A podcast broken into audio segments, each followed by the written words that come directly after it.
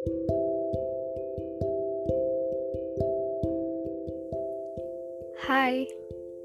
bagaimana harinya? Berat atau sudah mulai terbiasa? Iya, terbiasa dengan memaklumkan segala perubahan yang terjadi. Katanya, hidup ini dinamis. Semua bisa berubah kapan saja. Mau tidak mau, suka tidak suka Waktu tidak pernah memberi harapan lebih untuk menunggu lebih lama lagi. Ada juga yang bilang hidup ini tentang ukiran dan goresan yang melahirkan seni. Iya, hidup ini indah menurut penilaian masing-masing mata dari 8 miliar jiwa di dunia ini.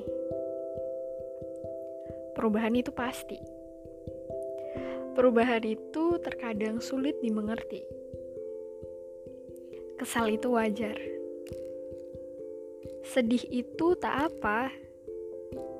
Tapi jangan lupa beristirahat dikala tubuh mulai letih.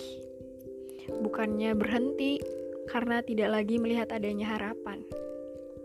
Tetapi rehat untuk memahami pola dan sistem yang baru untuk hidup yang lebih baik. Be the best part of the change itself. Selamat beristirahat.